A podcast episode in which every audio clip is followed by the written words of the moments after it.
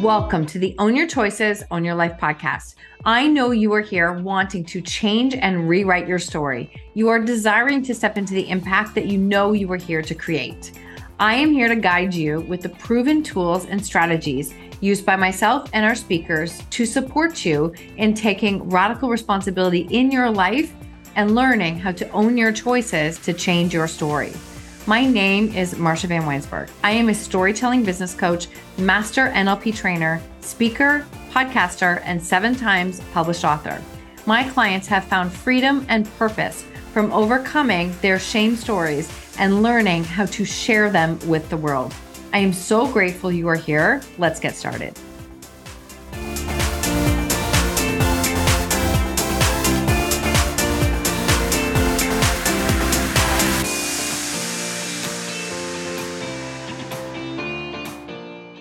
Welcome back to the show. Today, you are in for a treat. We are speaking with Brandon Puffer. Brandon is a motivational speaker and baseball coach, and he is sharing his redemptive story with you. This is such a powerful episode. Brandon is an American former MLB player who played with the Houston Astros, San Diego Padres, and San Francisco Giants. In 2007, Brandon signed with the Texas Rangers, playing for their AA affiliate in the Frisco RoughRiders. After a playoff game, Brandon joined his teammates for a celebra- celebratory night out, which led to a night of drinking and poor choices. As a result, he was arrested for the intent of a crime and sentenced to five years in prison. After three and a half years, he was eligible for parole and was free to start his life over again. Today, Brandon Puffer is the co founder of GPS Legends, where he serves as a coach and a mentor to 17 year old players.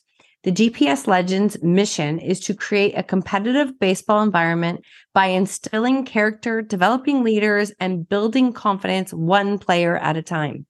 This is such a fun and powerful and deep episode as Brandon shares his story, his turning points. He's an open book as he goes through and shares what this experience was and how when he woke up in prison, he sat in a place with in a place of ownership and using this time, deciding to use this time to change his life and reinvent himself. He also shared the journey of becoming a published author and from the bullpen to the state pen, and how owning his story is allowing him to continue to make a massive impact with youth in baseball and in life. And one of my favorite things that he shares is if you've listened to this show for a while, you know, my last question is what lesson in life are you most grateful for? This one blew me away. It absolutely blew me away. You are going to freaking love this episode. It's so good. Welcome to the show today, Brandon. I'm so thrilled to meet you and have this conversation. Yeah, thanks for having me, Marsha. I'm looking forward to it. Awesome. Can you tell everyone where you are right now? I will. I will. I'm in uh, Georgetown, Texas. It's just okay. a little bit north of Austin mm-hmm. and not in a real baseball stadium, but it kind of looks like it. It does look like a real baseball stadium. Yeah. yeah. Baseball has been and still is a part of your life. It is very much so. Yes, ma'am. I, I grew up as a young man just having that dream, like a lot of folks, of being a big league ball player and was fortunate enough to walk that out and achieve that dream. And then now I feel like I'm even more fortunate to have a youth and high school program and coach and mentor young men. So um, yes, it's very much a big part of my life. That's and did you always play and that was always the dream? I always played. I started very, very young. I liked other sports. I liked basketball and football and those kind of things. Um, as I got probably like eighth grade, ninth grade, it looked like, you know, I just at that point I just want to be a professional athlete and yep. you know, every young boy's dream, right? And then um yep. baseball was probably the one, the avenue that kind of lent itself to like, yeah, okay, this might be a, a real possibility. And so kind of really dove in and and hyper focused on baseball from that point on. And and then yeah, I mean through 15 years of a career and then had um, I'm sure we'll get into a, a fall from grace and had to learn some tough lessons and wasn't sure that baseball would be a part of my life again. And by God's grace, it's very much everyday part of my life. And we're done here, I'll be heading to do pitching instructions and coaching kids. And oh, I love that. I love that. So you spent 15 years. Did you say 15 years in, in the in the majors? Is that what you said? Uh, 15 years professionally. So a lot of my time was minor league. I got drafted out of high school.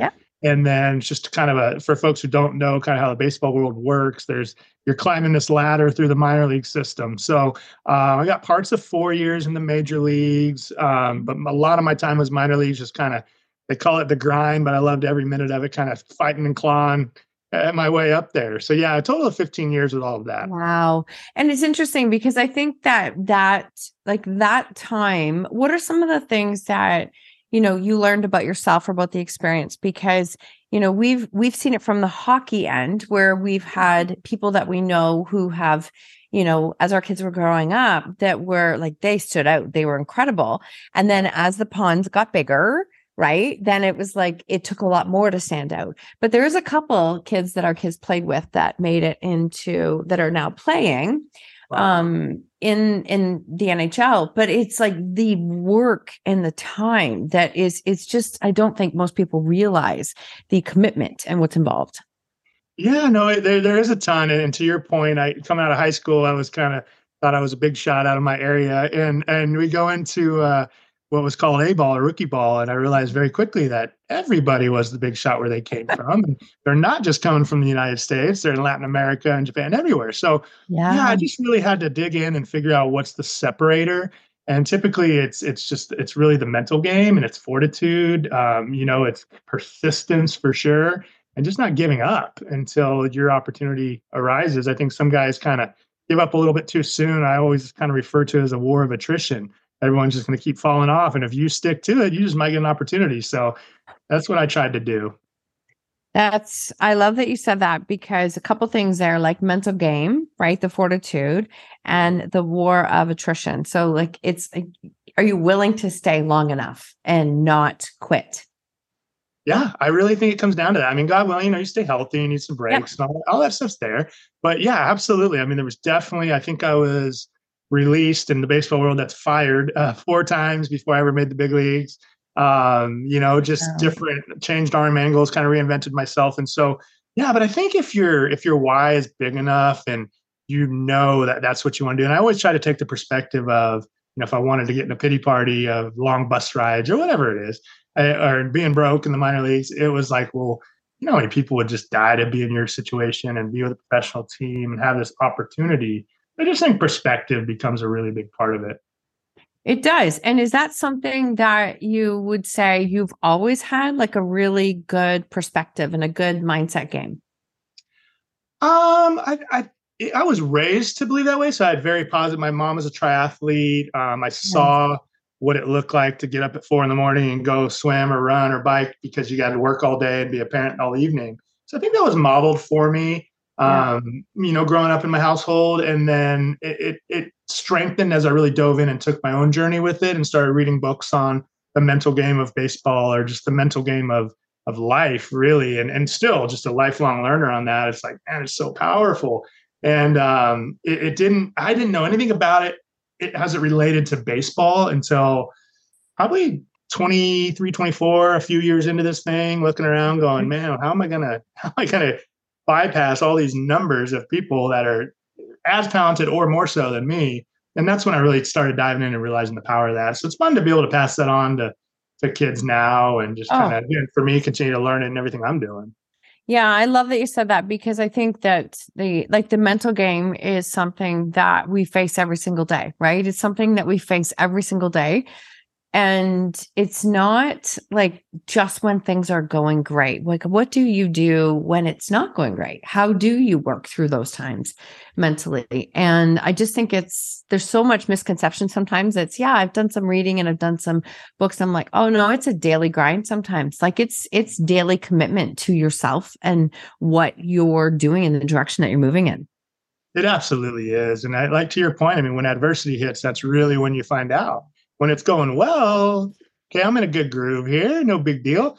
And then that adversity hits, and you kind of, you know, they say when you're squeezed, what's inside comes out. So oh. I think that's the only time we find out, like, what kind of teammate am I when I'm not having success, and mm-hmm. or I'm injured, or I'm not playing the position I want to play. I'm relating all this to you know the field obviously but it just for life like i'm not in the job i want to be in or yeah. this isn't I planned on things going like that's when you really figure out what you're made of. And so I just I love quotes. Like I'm a big quote guy, and it's Same. like you know, things work out best for those who make the best of the way things work out. Like, mm-hmm. well, this is what you've been handed. What are you going to do with it? And looking back, some of the adversity, or I would say adversity is definitely the most important time for growth. Mm-hmm. We have to have it. We do. And I think in those moments, it's like, okay, so what do I do next? Right. I always go back to Stephen. I'm a huge quote person too. Yeah. Um, huge. Like Stephen Covey's quote pulled me out of some really dark times. And it's that you are not a product of your um, circumstances, you're a product of your decisions. And so it's like, you know, sometimes life happens and sometimes it will give you and deal you a hand where you're like, what? Wow, how did this happen? And what am I like? What do I do next? But it's really comes down to like, what do I choose to do next? No doubt. No doubt. How do you respond to it? And, and a lot of those um, adverse moments are brought on by our, our own choices, our own decisions. And those ones are like, okay, pretty simple here. I made the choice and I, I need to figure out how to deal with this. And then a lot of them aren't, right? A lot of the hurts and, and things that happen to us were brought on by others. And so yeah. you can't control your environment 100%, but you can control your thoughts and, yeah. and um, you know, how you're going to respond to those things. So that's a great, I love that. I love that quote. It, it pulled me out of some really, it really did pull me out of some dark times where it was like, okay, I can't control so much about what's happening right now. The, oh, wait, that means the only thing I can control is how I respond and it was like oh crap i actually can control how i respond. Like it was just recognizing that you do because i think so much when adversity does hit we're like searching for control right? Like we think we i don't know well, we think we have control but we yeah. we know we don't right? Like we know right. that we don't. So i don't know if that relates to you and that hits home but it's just that piece of like this is this is what we've got so what do i do next with it? Yeah no that's huge it definitely i definitely relate to that and then it's like for me, the it's always been okay. You know, whether it's faith or positive thinking or whatever the foundations are, I, I really don't realize what they're made of until something something happens. Like mm-hmm. my first real adversity as an adult was a separation from my first wife. I was away from my little girl for the first time, and I had been sober for five years. And I thought, man, I had you know I had some sobriety, and I you know I was doing things right. Now it's like, okay, but let's see now that things aren't going so hot. And that and I found out that time that I didn't have a great foundation, not only in my faith that I thought I did, but in my, you know, in my decisions, in my in my attitude towards things. And so I actually fell off the wagon for the first time right then after 5 years of thinking there's no way I'll go back down that path. As quickly as it happened, uh, you know, and my foundation wasn't there. So it was a great lesson because I'm always quick mm. to tell people you know, as much as we think we have it going on, and as much as today I've been sober 15 years and making good choices for the most part, and things are going pretty well, you're always really just one decision, one phone call away from things flipping. Uh, and for the positive, I mean, you can mm-hmm. all of a sudden something awesome and great can happen today that you didn't you didn't think was going to happen, but also your life can be flipped upside down, and so you really got to be intentional about your foundation leading into Oh, I appreciate you sharing that because I, I think that's a really powerful lesson. I have had the privilege of interviewing a number of people who have come through um, stories, whether it's through addiction, through of, of any kind, through trauma, but they they will look at it and say, like, I am this many years sober today. And I realize that like my foundation, I hear that a lot, is like that foundation is what's going to help me have tomorrow and have the next day. But it's staying present in this time now. So you were in this space, you were five years sober. Is that when that led into this story, into your story? So yeah, in a sense, yes. Now, what led into my story didn't occur for another four years, but that was the foothold. That was laying the groundwork for okay, we can get them back out there and and and doing some of these old habits. You know, it's a setup for failure. So um, started in, like I said, 1998. During that, was a spring training in 2000, or excuse me, was saved in 1998. Was doing the right thing, was sober, and then in 2004, this life event happened. I was in spring training with San Diego Padres, and it just kind of started working on me. Those little compromised little voices, and people in addiction know this all too well. It's like that was five years ago. You were more mature now. You can handle a few drinks now, and yada yada yada, and on, on it goes. And so I, I compromised, and the first time nothing really happened. I had a few beers in the jacuzzi. Okay. The next night, I was like, well, the guys are down there, and you know how this this cycle goes. Yeah. You handled that well. Go ahead. You know, and before you know it, I was on that slippery slope. And then I I kind of tried to rein it back in, mm-hmm. and it became back and forth, back and forth, double life, double standard. And then it all came to a head on that night um, in 2008, where my story kind of takes that at the time kind of tragic fall and then the redemptive story of it is where I am today. But yeah, so that laid the groundwork for sure. And then just that constant compromise and that battle in my mind of, you know, uh, you know, Paul talks about in the Bible, like, I want to do right. I know what's right, but I don't do it. And that's mm-hmm. where I mm-hmm. was during those years. Like, I know what's right. I have a foundation here, but I'm not doing it. I'm not walking it out. It's thank you for sharing that because I think that that's a really powerful piece is this piece that like most people know what we're supposed to do. Like we know, we know what is going to help us to lead a healthier life, to lead a happier life. Like we know these things, but putting them into practice is is a different story. It truly is. We have a choice every single day. And you know, I can go on all the podcasts in the world and write my book and share my story. And people will still be surprised to hear, like, oh yeah, every day I wake up, it's a battle in my mind right when I get up. It's like, here we go, all the way till I go to sleep. And so if I'm not kind of fighting back with the things I know I need to be doing, being yeah. intentional with my thoughts and things I'm reading and things I'm doing. And it, I'm I'm right there again. And I wish, and some people say, you know what, I've been delivered from all that. I'm good. It's that's great. That's their story. Mm. Not me. I'm fighting every day. I'm like, right there with you. Yeah. I am seriously right there with you. It is, it's a work every day. And I I own that. Some days it requires way more work than other days. Absolutely and yeah. and i think the the challenge sometimes is not judging ourselves in those days of thinking like we're failing. It's not that. It's that we know what tools we need and some days we need more of them. Oh that's a good point and that's an encouraging point because i certainly have those days where the imposter syndrome sets in and i'm like here i am mentoring folks about this and that and and my thoughts are are off crazy today you know whatever the case may be and um, so reminding yourself of that you know no shame no guilt. No you're you're bigger and better than your worst mistakes. You know, uh, just a constant reminder is great.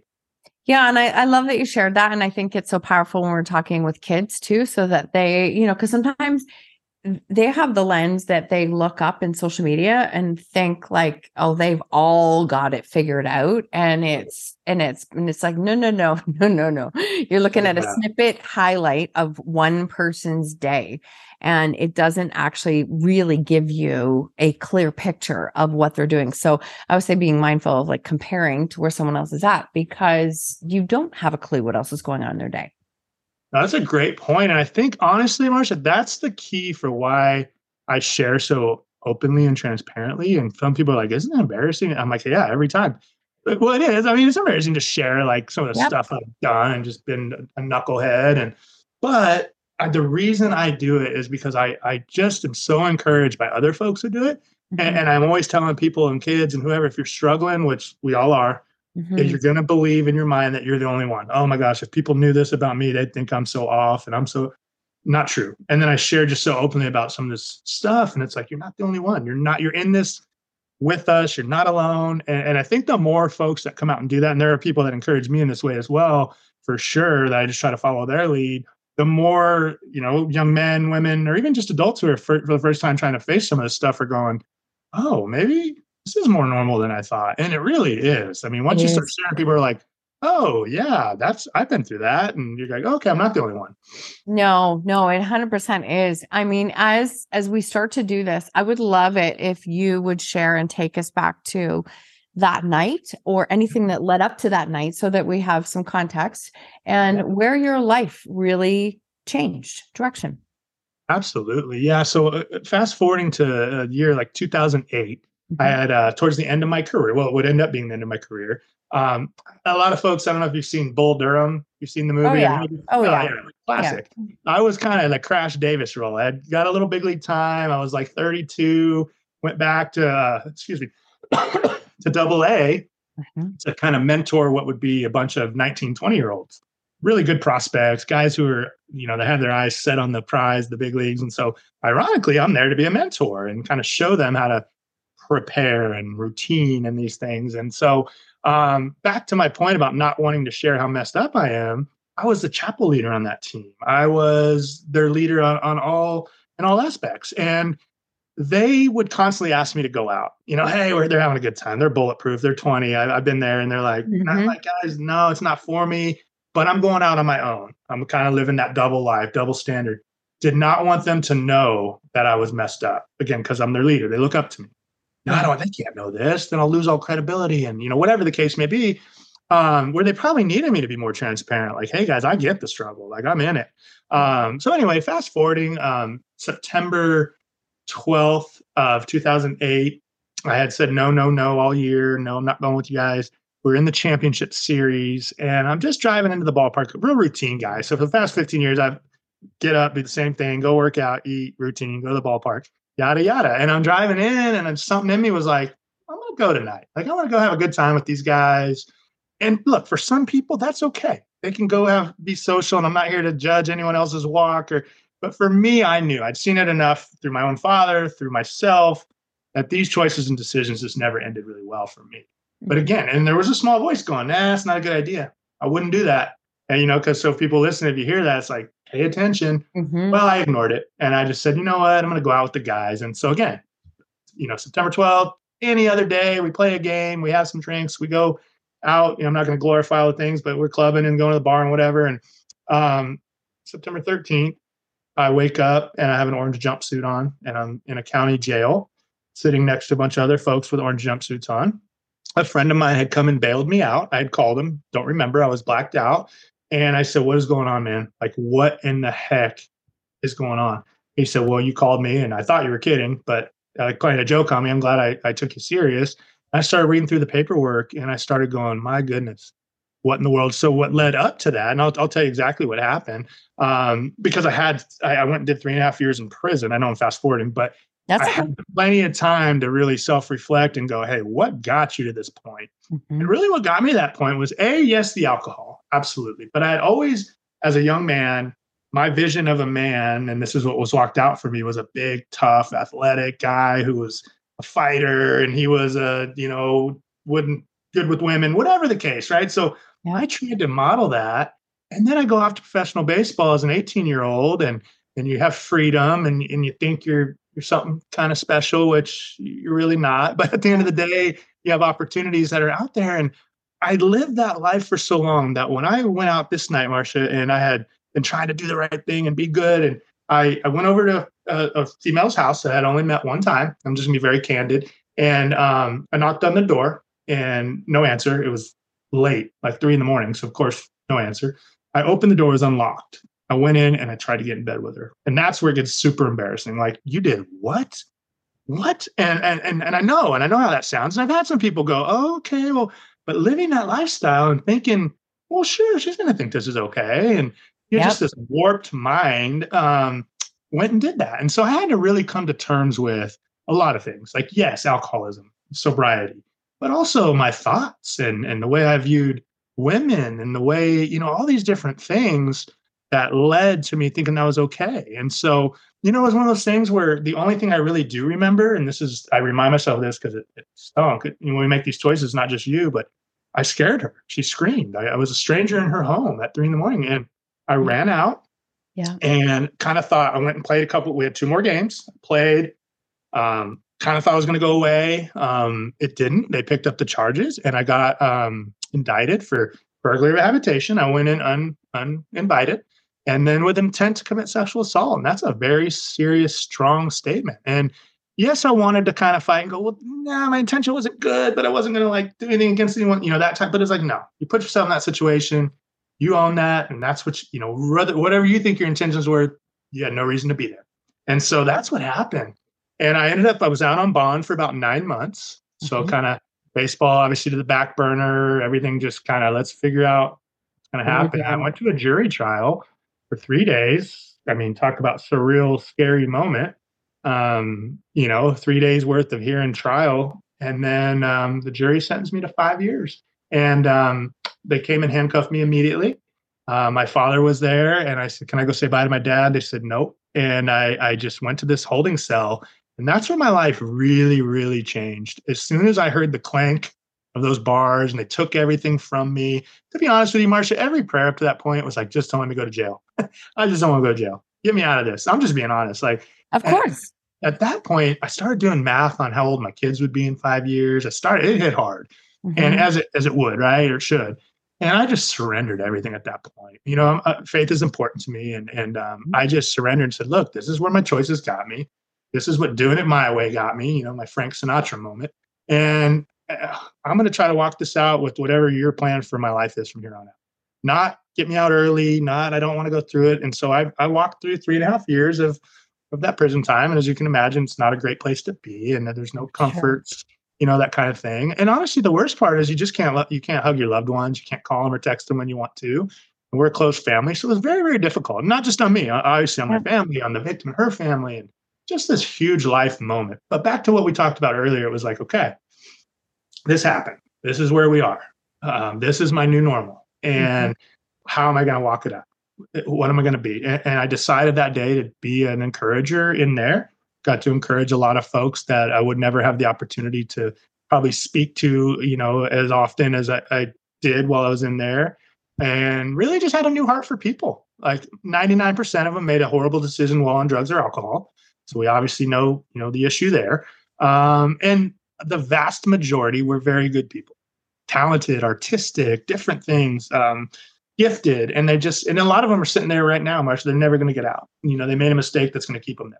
And yeah. so, really opened my eyes to this this choices and consequences deal.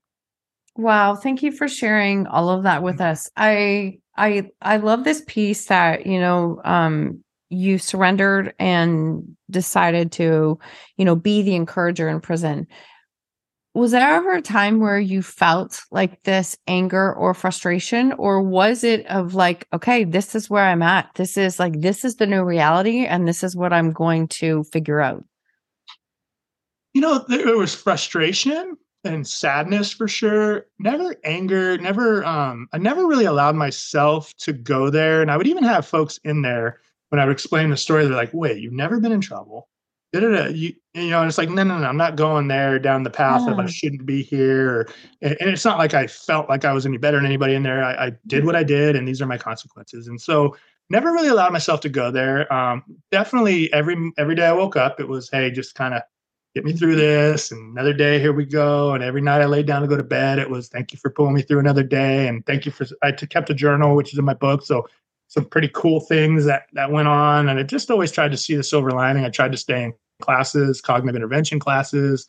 I read a ton. You know, I was never going to have more time to read. And so really just tried to reinvent myself, reprogram my mind.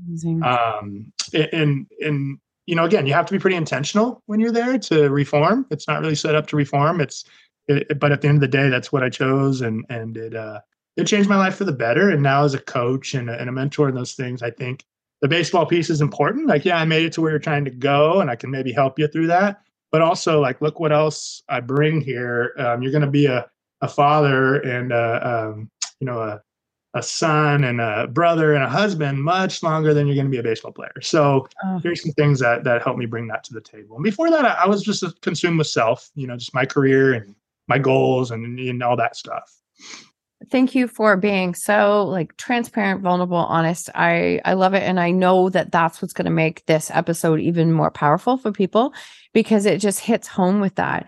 And you know i think most people go through a time where it is about self. Like i, I do think that's probably norm normal. Yeah. and you know i think that um we again we hit that crossroads and we decide what to do with it but it also sounds like to me you hit that point where it was a piece of of ownership of saying okay this is this is where we're at. So this is what happened and this is what we've done. So what can i do with this now? And as you took that time in prison you were able to you know encourage and support others and help and learn and read and do those things for yourself. Did you start to create a picture of what life what you wanted life to look like when you were done and able to leave prison I did, Marsha, I did. And, and to be honest with you, I didn't allow myself to go too far with mm-hmm. that. Mm-hmm. And I could have never imagined how good it could be on the other side of that. I really couldn't have. And that that's another encouragement why I tell my story is the redemptive power of like it takes humility, it takes owning your choices, it takes changing your behavior for sure. Um, but once all that was in place, and it was little by little, uh, uh, probably I think I've been out about eight years now, okay. and I look back on that time, and I took a very humbling job at a local baseball stadium. I had played, I played there, I pitched at the AAA park here in Round Rock, and they're like, well, we can help you get work, but it's going to be maintenance. And I'm like, well, I can't fix anything. And they're like, that's fine, but how about can you paint? Can you stain? Can you blow out the bolt? Can you can you pressure wash? And, Man, I can do all that. So I would just get in there, and I was just so happy to be free. And just I always tell people like, just be very faithful in the little things, and more will be added to you. And that's what I found. And then like you know, I remember a parent reaching out and going, or, or maybe it was even someone at the stadium going, "Hey, this parent wants a pitching lesson." I used to give a lot of one-on-one instruction, and I'm thinking, with me, or, you know, that shame and that guilt of like, "Are you sure?" And I, I went in very reluctantly, and it's crazy because I mean, like I said tonight, I'll be doing tons of pitching lessons, and I just love it. Yep. But I, I, I was like, I'm not sure, you know, and it went well, and then okay, I, I enjoy doing this, and that led to a couple more, and then to teams, and now we have this program about 30 teams, 300 families, and just step by step, you know, it was just walking out the next step. And I'll be honest, if you ask me, was I sitting in prison manifesting this, going, yeah, one day I'm going to run this program? I'm like, no. I was like, God, I just hope I can be accepted again and have my family. But like the the my kids being um, you know reunited with me in our relationship right now, you're in there and you're not seeing them and communicating with them, and they're in their formidable years. You're thinking, am I ever going to have a relationship with my kids? Yes, I always encourage people about that. I'm like, I know you miss your kids, but I'm telling you, man, that they, be there and, and they'll they'll forgive. And my relationship with my kids is incredible now. Mm-hmm. But again, I think the important part is that I did have to definitely humble myself, and I needed that, and I did have to change my behavior.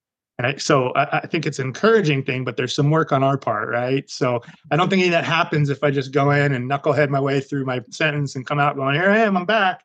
Same old guy, and then I don't think any of that happens. No, I couldn't agree more. And I think I love that you said like you didn't just sit there and manifest this. It was like, how can I actually be the best version of me? Like, what can I do and use this time? And it's probably a blessing that you had one person ask, you know, could we do some pitching lessons? And yeah. you had to go through that time of thinking, really? Like you want me to do that? Like that's that that moment. So that's a blessing because that like puts I always say there comes time in life where we have to borrow belief from others until we can build that belief back in ourselves. And we should always be surrounding ourselves with others who can pour belief back into us because there's going to be times where we are going to need to receive that. And there's going to be times where we can give that. Yes, that's outstanding. And I think we're always best equipped to help those that are going through what we went through. Yeah. So I kind of sought out people that have maybe been have oh, for when I was inside volunteers would come in and share. Mm-hmm. And God bless every single one of them that did it. They took their time to come into a prison and share. The ones who had done time and shared that are the ones I really perked up. It was like, wait, wait, you're on the other side of this? Tell me more. The ones who were just sweet and well meaning and had great hearts and came in and shared but had never been through it, usually I walked away going, yeah, you don't know. Like you, don't know what we're about to walk back to. And so it, that's another reason why I think I'm always so open about my story is to try to like, go, look, I've been there, I've been down there. Come on, we, you can get back up here. It's just here's kind of how we walk it out. And you're right. I, I, had to, I had guilt and shame, and I still battle. I still battle. Um, and borrowing that belief from others. That one person, I don't remember who the first one was. I, I wish I did. Mm-hmm. I didn't know what it was going to lead to, but them showing um, belief in me, going, hey, you still have knowledge of this and you still know how to communicate. Yeah, you made a mistake. It just really, and there's been countless times since of I'm going, me? Really? Oh, awesome. And, and it just kind of builds from there. Mm, I love that. And so as you started to do that and um, you know, coach people and giving lessons, how did the vision start to grow bigger? Like what did life like because you now what you're doing is is such a huge step up from that one person you were coaching. So what how did the vision continue to grow? It was really step by step. It was just walking into the next step and then going. So again one lesson turned into a full schedule of lessons. And then i helped coach a team. Somebody in the area said hey you want to coach a team? I said oh i'd love to. And they showed a little belief in me. And i just loved coaching kids up through the week. And that was so much different than the one-on-one and just the, the battle within and all that stuff was awesome. And then um, the same organization that had me as a maintenance guy said, Hey, we think you're ready to be promoted. And they made me a baseball um, operations guy. So a, um, a youth coordinator to the community. And I'm like, wow, really? And that gave me a little more. And then they said, Hey, what if we start our own teams? Okay, I'll just I'll go walk that out. And a couple teams, and then I took a leap of faith and went out on my own mostly because it was a great organization, phenomenal people. Um, Nolan Ryan, his children own it. I mean, not a better baseball family no. organization to be a part of, but that was their legacy. They had already built their legacy. And I was like, I kind of feel like I'm here to build a legacy for me as well. And I don't really want to coattail their name. And there was other things that was hard to kind of like they were very busy with a AAA ball club, and I'm over here banging on their doors, going, "Hey, I need more of this, and I need group emails, and I need marketing, and I need I need an account." And it was like, oh. so we started figuring out on our own, and then we go out of necessity. It was just like, you know what? We're already doing this. Let's, let's just go do it. And yes. so it's just been a leap of faith and being available, and then just kind of walking out the next step. And I, where it goes from here, I don't know. Um, but I'm just going to keep making myself available and walking it out. Yeah. You know what? You're creating opportunities because you keep making yourself available and then you keep saying yes to the things that, you know, it's not even just that like you're in your element and you're doing the things that you like, but you, you're reaching kids and you're helping kids. And I don't, I just, I, I think that that's so important right now. I really do. I think it's so incredibly important right now. There's this like, we're like the most, as they say, the most connected, disconnected society ever. Yeah.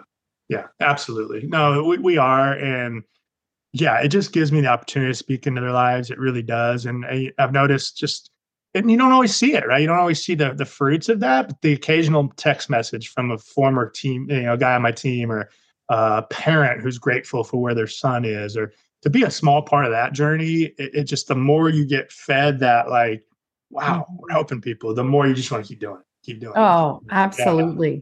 Absolutely. And then that led into your book. So tell us about your book. Yeah, my book, it's called From the Bullpen to the State Pen. that was a title that I I thought, you know, I, it came I was actually in prison and I was journaling and I was thinking about it and I I wrote that down.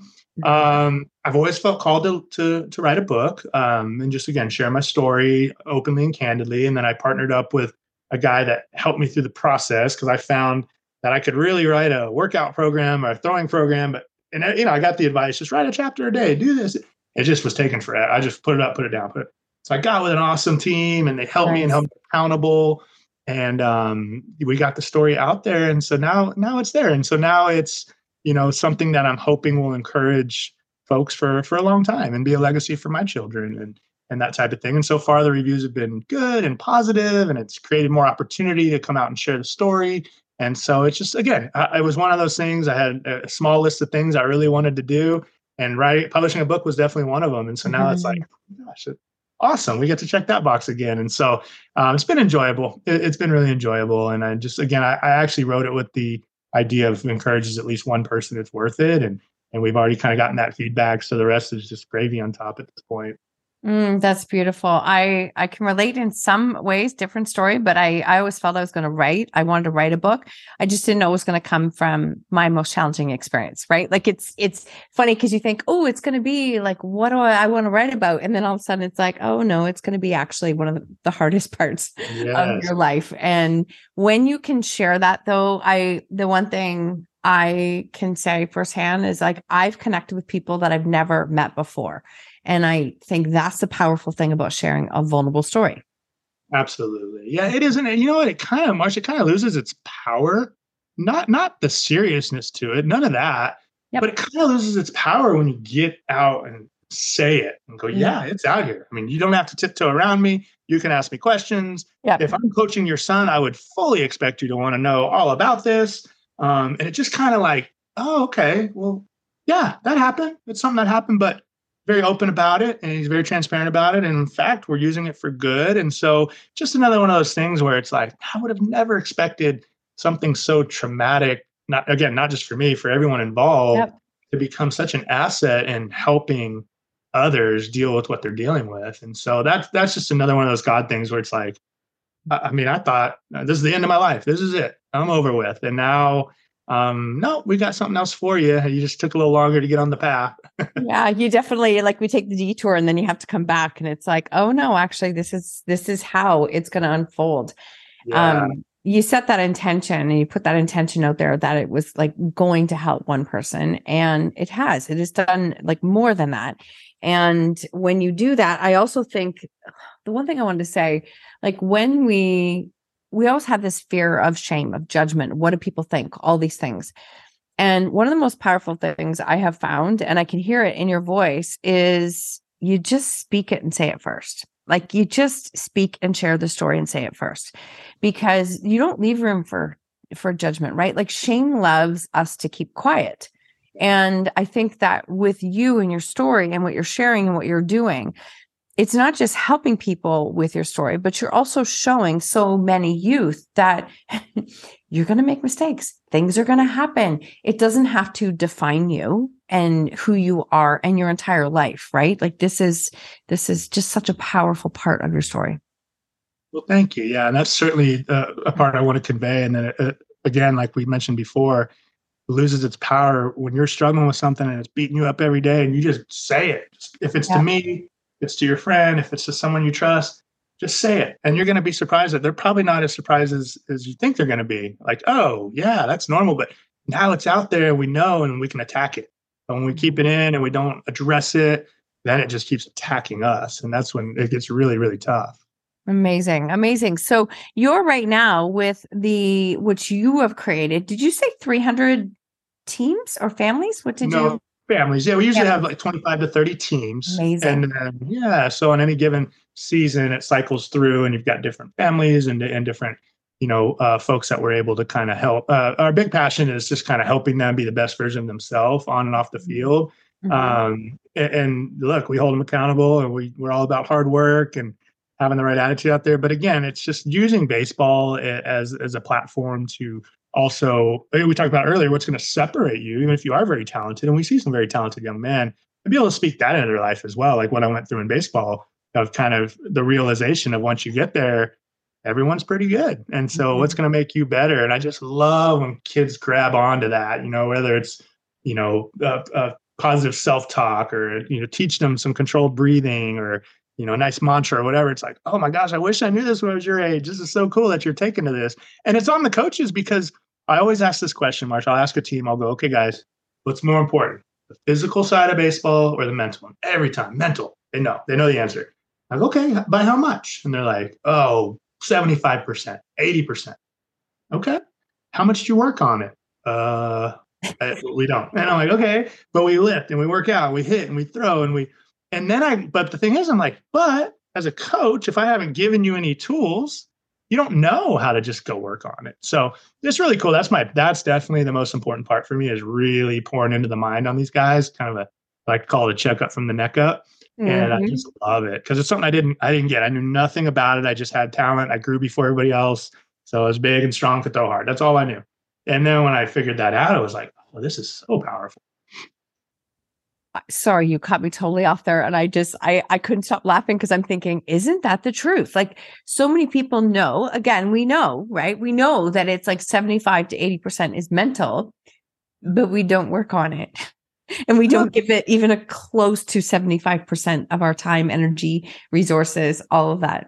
Like that's so true. That's so and, true. and where that hits home in my life currently as we sit here today I know how important all these different things I need to do are.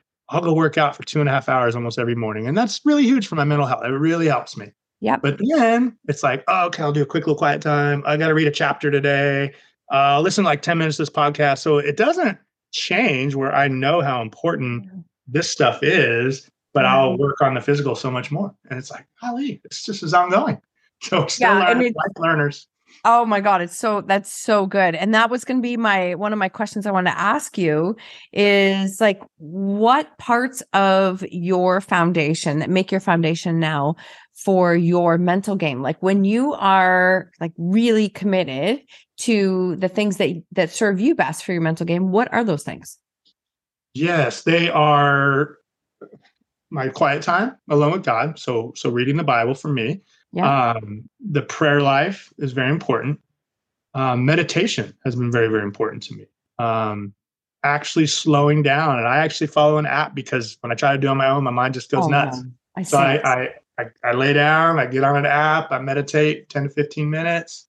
Um, I love listening to like self help podcasts. I love like Ed Mylett and Lewis Howes, and some of these people are just oh, they just fire me up. And so I'm always trying to pour that kind of information into me. And then, like I alluded to, the physical, the actual workout is huge for mm-hmm. me. And, that, mm-hmm. I think it it stems from many things, and we know there's a lot of studies that show what it provides for you in terms of dopamine and things like that. But it's it's if I I was sick a couple weeks ago, I had pneumonia and I couldn't work out, and I was miserable. I was just miserable, and um, eating healthy and taking care of my body, all those things encompass healthy life for me. Um, mm-hmm. if any of them kind of gets out of whack or get out of the routine, it doesn't take very long for me to realize that. And how that shows up for me is my thoughts, my thought life. You know, I'm, I'm not being intentional and we can't stop thoughts from coming. So we have to have a good defense against it. And if I'm not putting, you know, I'm not working or practicing or doing my thing, then when those thoughts come, they they can they can get in there a little bit, and, and I start going down that path again. So um, yeah, if I'm not intentional about all those things in my daily life, then I'll know it pretty quickly. Mm-hmm. And then it's like if you know it pretty quickly, then what do I do next? Like it's recognizing those yeah. things. I and I love that you said, "How do I know?" For me, I start to get short and I start to get irritable. I start to get. There are times I'm like, "Like, what are you doing? And why are you acting this way? Like, what are you seriously yeah. doing?" But it really does come down to the thoughts the thoughts that it's like i've created these crevices for more of those thoughts to start to come back in. And that's when there's those cracks in that foundation. Yeah one of the most powerful books i read when i was gone was as a man thinketh by james allen. Yep. and he he really quite simply put it like this. He said your mind's like a garden. I'm not the first one to probably repeat this but it really resonated with me. So it's so simple. It's like it's it's it's a garden, and if if you don't tend to the garden out out back or front or wherever, it's not going to stop growing. It's just not going to look like you want it to look. There's going to be weeds and it's going to be overgrown and all that kind mm-hmm. of stuff. Same with your mind. Like you can't just stop thinking. So I tell guys, it's like you, good luck just going. Well, I'm just going to think. You're going to think, but if you're not cultivating and tending to it and putting the right thoughts in and repeating mantras over and over and over, then when those thoughts come, you're not going to have a defense, right? So I've got them everywhere. I'm looking right here. It's as I take on new challenges, I feel calm, confident, and powerful. Every time I go to get on a on a on a podcast, I'm like nervous and scared, and I don't know what I'm going to say. And I'll admit that 100%. So I've got to read that. Taking on a new challenge, I feel calm, confident, and powerful. Um, before I walk into my lessons tonight, I'll pray and I'll say, "My presence is my power. God, mm-hmm. please help me to help these these young men wherever I need to help them." And, but when I get busy and I just go from one thing to the next and I run in there and I'm two lessons in and I'm kind of like, not not caring as much. Maybe they don't know it, maybe they do. Um, then I go, man, that's right. I forgot my self talk and I forgot the things I'm teaching. And so, I mean, we're not going to be perfect at it. We're going to make mistakes, but I think making sure we we have them, we have a toolbox that we can go to when when we're being a little irritable or. Mm-hmm. And I, I'm big on is something wrong? No, I'm just tired.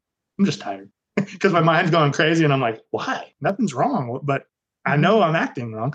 So it's um, just, yeah, again, intentionality with all those things are very helpful for me. Mm, thank you for sharing all that because I, I do, I think there's so much power in just being real and sharing that, you know, it's, it changes every day and it's our garden. So we're cultivating it and growing and doing and, you know, like what are the things? It's sometimes it's I've used the garden example, but in different ways. And I love that because um, you know, we joke around all the time that, you know, the weeds are gonna come up and it's it's it's it's gonna look messy sometimes. And, you know, do you have space in your garden? Because if it looks messy and it's like, oh, I'll just plant some new flowers. But meanwhile, it's like so overgrown with weeds. Like, no, we actually need space. Like we have to create space. Yeah. And so I love the different garden analogies, but these pieces on mindset, it's so powerful. And I just, I love that that is an example that you are giving with younger kids. Did you just say they're primarily 17 ish? Is that so? We have our program from seven to 18. 17. Uh, yeah, youngsters. Um, I normally coach the 17 year olds because that's their pivotal year for recruiting and all those mm-hmm. things. And I just kind of oversee the rest. I am coaching 14 year olds this spring um, I always say I got roped back in if it wasn't very hard. They're like, we need a coach. I'm like, I'll do it. Um, so yeah, I, I, I, I normally I do like sticking with kind of high school ages because they're able to absorb some of the mental stuff we're talking about typically a little yeah. better. Um, but yeah, we have some awesome coaches all throughout our program that are gifted in every different age group. And um, you've got to be a saint to be coaching the young, young, youngs. I'm like, God, you guys are saints, but um, they do a great job of it. It's just uh, just putting the right guys in the right places and you're you know we have some great men pouring into these guys Oh, I love it. I actually I played a lot of women's ball when I was a teen and had a scholarship and turned it down. Oh, Um, wow. I know, and it was just such a such a thing. It was a big part of big part of my life. And then when my kids were growing up, I actually coached my one son in a rep ball team, and I have to say it was a very interesting time because the kids were amazing. The parents loved that there was a female coaching. Not all the men liked it though. Oh yeah, yeah. yeah. yeah. it my mom had to, my mom coached one of our teams when I was young, and she she always talks about that. My dad was always our coach. He Mhm. was he was gone for a little bit in rehab, and um, she so she picked it up. She's like, "Well, I'll be your coach," and uh, it was pretty cool. It was really cool. I, yeah, I, you know, more and more there's there's there's females getting coaching jobs all throughout, and and it, it's it's pretty neat. I, I have a question for you, and maybe I'm putting you on the spot. Who's like the it. best Canadian-born MLB baseball player, in your opinion? Oh, the but the best Canadian. I I I immediately go to female because this was Oh. just like I'm gonna go to, and I think um her name at the time, at like when she when we played was it Emily Snellgrove? She was an incredible peach pitcher, and we played yeah we played against her, but um I was so much more into women's ball. Now I've watched lots of I've watched lots of um ball. We've gone to a lot of Jays games. We've done a lot of things like that. That Awesome. stat would be so good for my sister. She's really good. Okay. Well, you'll have to ask her and see if she mentions Larry Walker. Maybe. Okay. I don't have an answer. I was just curious. I'm like, I wonder what you think. It's a great question. It's a really good question. Oh, I will have to ask her and see what she says. Awesome. That's awesome. That's awesome. So I know you don't like to plan too far ahead, but what do you think is what's next on your like your life, your journey, what you're doing, what you're creating? What would you like to see? Well, I'm in a, a good space right now with with GPS and our program. I really enjoy that, and so I see that being a part of you know our life. We're, we're growing as a program. We're trying to be really intentional about how we grow, where it's not too fast. Um, so you know, I'm in a good space there. I think things are picking up with the book coming out for some speaking engagements and different things like that. So I I plan on you know being available for more of that as well, and kind of having that.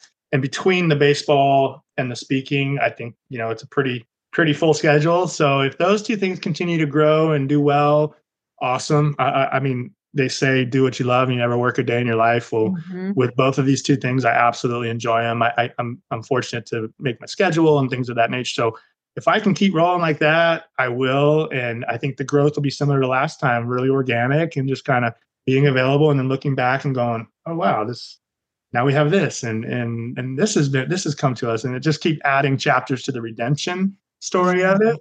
Yeah. So yeah, I think, and, and I hate to sound like I'm complacent or comfortable because I'm always looking to grow, but I want to grow within what we've built at, at GPS and around from the bullpen to the state pen Mm, I love that. No, it's not. It's not complacent. I think it's like actually, I think it's present in gratitude. I think it's like being present and being grateful for where we're at right now, where you're at right now, and how it's Yeah. growing and how it can grow organically. Yeah, well, that's a great word, and I'm so grateful for all of it. I really am, and always telling people like when they're upset or and reminding myself, um, just like, gosh, if you have an attitude of gratitude, it's really hard to be upset. You know, it really is. Yeah, gratitude will. I mean, I actually just listened to Ed Mylett and Tony Robbins today. Like, You what a great you too. I mean, Yeah. I'm I'm pretty regimented on my podcast, and Yeah, I laugh when you said that because Tuesdays is is always Ed Mylett day. yeah, And, right. And I heard the Tony Robbins, and I think he just said, I've heard it so many times, but he said it in a different way today that landed. And it's just that like gratitude will overpower every single emotion that you have. And the ones that hold you back are um, fear and anger. Those two emotions will block you in all areas of your life. And if you want to change them, you create a practice of gratitude or you turn those fears and that anger into great gratefulness or gratitude. And in a lot of sense, that's what I feel like you're doing is you're taking your story. You could have come out like you could have been in there with a chip on your shoulder, angry, all of those things. And instead it's like, no, how can I make myself be like the best to grow into my best version? And then you pay that forward with um with kids coming up. And I think it's fantastic. Thank you. Yeah, that's awesome. Yeah, I listened to that podcast. I got a few more minutes. I was listening right up until the time we went. And at the gym, I started it and kind of throughout the day, you know how it goes. So I love it. Yeah, That- I so do. that's one of my big goals I'm trying to get Ed's attention. I'm, I'm. It's a tough one, but I, I chip oh, away. And I, when I tweet stuff out, I put it at him. And I always tell people, they're like, why do you even tweet at that? You know, why do you do that? I do the same thing with Jay Glazer. I love his mental health podcast. Unbreakable. And I say, you guys watch. I'm going to chip away. You watch. I'm going to be on there. And they're like, okay, we'll see, buddy. So I, just, I, love your mindset. I do. Yeah. I love your mindset. I say it like I've said multiple times that I will get to interview Ed Mylett one day, Mel Robbins one day. Like those are That's definitely awesome. I love Mel Robbins. She's a bit of a mm-hmm. straight shooter, direct, and she doesn't sugarcoat things. And I that's my kind of yeah. like real talk. I love it. Yeah. But I say it literally all the time. Like every time I say, I'm like, oh, am I let one day, one day I'm gonna get to, right? And you just don't know. You don't know oh. how the world, as you said before, I remember how you said it, but like we can surprises can happen and things can happen and unfold in ways that we can't plan either. Absolutely. And I can't wait to see you on there or interviewing him. It's gonna be awesome. There you go, right? There you go. Well, honestly, this has been fantastic um, to get to know you and to have you share your story with our audience. Where can people find your book or where's the best place to connect and follow you? Yeah, absolutely. Um, BrandonPuffer.com is probably the easiest part. And then from the bullpen to the state pen uh, is on Amazon. Mm-hmm. So that, but that's on the website as well. And then I'm most active on Twitter, Coach Puff Positive without the E. So Coach mm-hmm. Puff, P O S I T V. Um, I do have Instagram and other things, but I'm, I don't know, I just can only handle one thing at a time. So I focus on Twitter and then other folks kind of do the Instagram stuff. And so I love, I love connecting with people on Twitter. LinkedIn a little bit, but I really love Twitter. So yeah, brandonpuffer.com shows you all of it though. That's the easiest. Perfect. Thank you so much. And honestly, this is just, I've loved this conversation. I have one more question for you. Yeah. What lesson in life are you most grateful for? That's a that's a good one. That's a good one. I think, and I've said this, I've answered this way before. The lesson of be careful how you treat people on the way up because they're the same people you see on the way down was huge for me. Right. And if you think about my journey, I was always intentional about, you know, workers at the stadiums or club people doing your laundry, whatever the case may be, that don't always get the right attitude towards them. Uh, even in my time of selfishness and, and exploring my dream, I always kind of, because my parents taught me this way, like looked for folks who weren't getting attention or, and so now you go and you make it and people are excited for you, but then you have this huge fall and you're coming out and and it's sure right. The same people I'm going, hey, I need to, you know, it's it's a huge lesson. And we should just treat people right anyway. But I can attest, you know, if you're if you're going great and you're on your way up and you're climbing that corporate ladder, whatever it is, treat people well. Not just people who could do something for you, especially the ones who can't. And then if you ever get in a situation where you're in need, then people will be there for you or the other way. So to simplify it again, careful how you treat people on the way up because they're the same people you see on the way down. Yeah, I could not, I could not love that message more. And I think that it's something all of us need to be reminded and we can experience it. And I love how you shared and tied it in that was exactly something that you experienced more kindness, more compassion to everyone and recognizing, you know, recognizing that we're all, I always think to say we're all one decision away from a different life, good or bad. Like yes. sometimes, sometimes it's like one simple decision can change your life. So don't judge people where they're at because we really don't, and we never know the whole story. We never know someone's story. We think we do, but we don't. No, that's huge. That's no. awesome. I love that. No. Oh, thank you so much for this conversation. Honestly, I've absolutely loved it. Me too. Thank you for having me, Marsha. I was honored. My pleasure.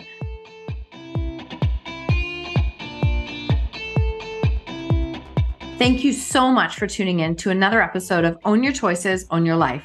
If you love this episode, I invite you to tag me on social media with your takeaways or share it with a friend. Please, if you feel called, take 30 seconds to leave a five star review, and I will be forever grateful. Until next time, remember when you own your choices, you truly own your life.